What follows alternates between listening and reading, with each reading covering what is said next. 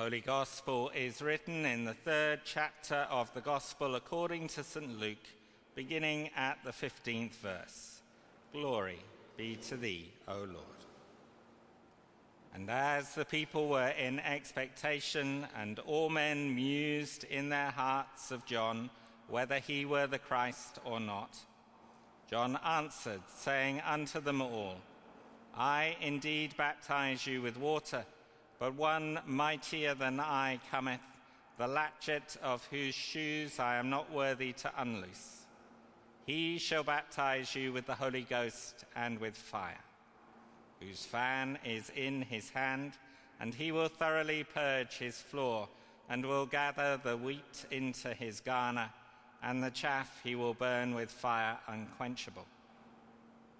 Now, when all the people were baptized, it came to pass that Jesus, also being baptized and praying, the heaven was opened, and the Holy Ghost descended in a bodily shape like a dove upon him.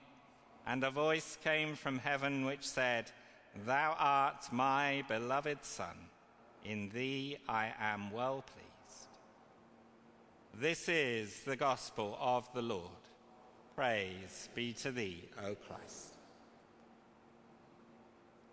May I speak in the name of God, Father, Son, and Holy Spirit.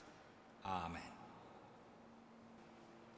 The favourite uh, Christmas story of Bishop Stephen Cottrell, the Bishop of Chelmsford, concerns a two year old child called Miriam at a church on the edge of Chichester where he was the parish priest.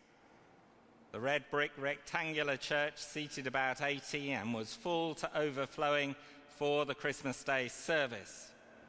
And as every space was taken, the crib scene had been placed under the altar.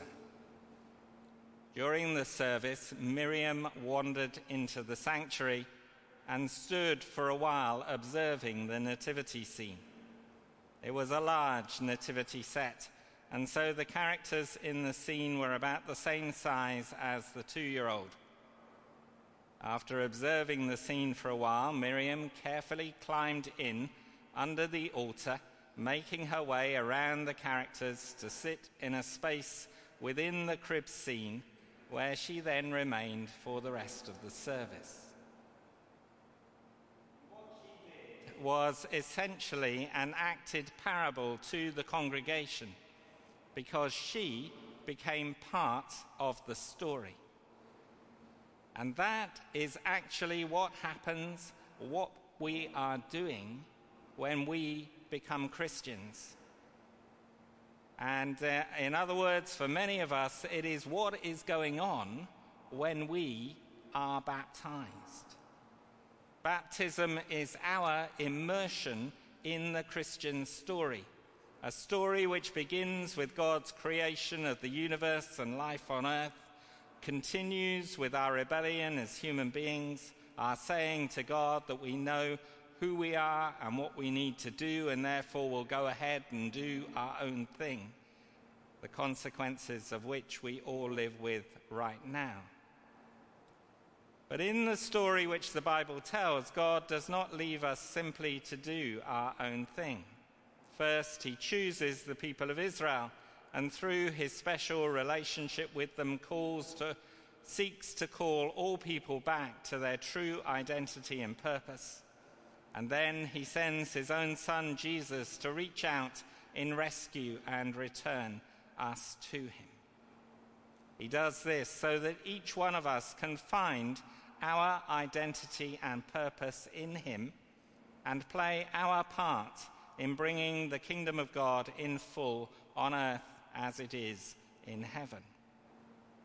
And when Jesus was baptized himself, he was saying that he would immerse himself in that story and play his special and unique part within it. And as he made that commitment, as we have heard, God the Father affirmed him in his identity and purpose by saying, You are my own dear Son. I am pleased with you. As we do what Miriam did, and enter that story for ourselves, then we are also affirmed by God in the same way. St. Paul writes in Romans 8, verses 4, 14 to 17, that those who are led by God's Spirit are God's children. For the Spirit that God has given you does not make you slaves and cause you to be afraid. Instead, the Spirit makes you God's children, and by the Spirit's power we cry out to God, Father, my Father. God's Spirit joins himself to our spirits to declare that we are God's children. And since we are his children, we will possess the blessings he keeps for his people and we will also possess with Christ what God has kept for him. For if we share Christ's sufferings, we will also share his glory.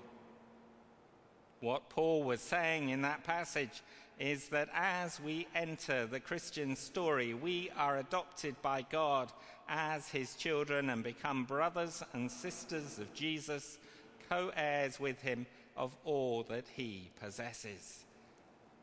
So we, are affirmed by our Father God in just the same way. He says to us, You are my own dear children. I am pleased with you. But of course, we then need to address the question of how we play our part in this story that we are entering through baptism. And that all depends, firstly, on coming to know the story and what happens within it.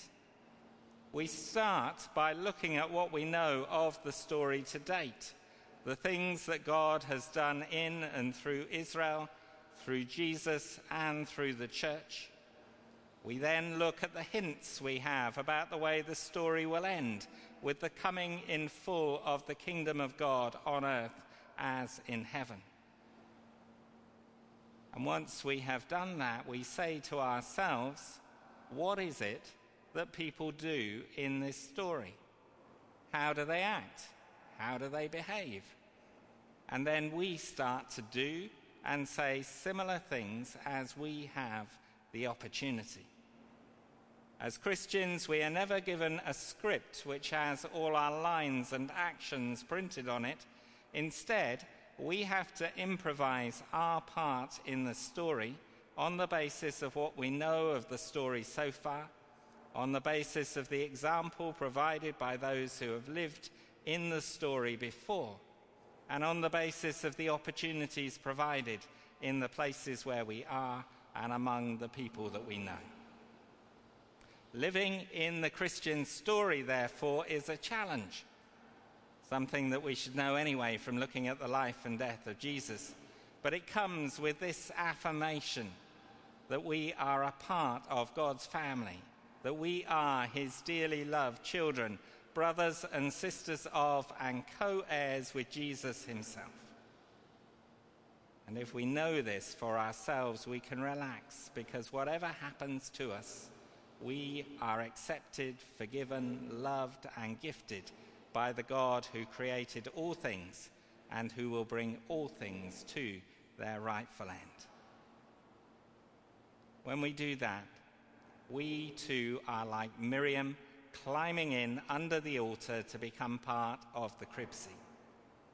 When we do that, we become part of God's story, which makes us His children and gives us our identity, purpose, and meaning. May it be so for each one of us. Amen.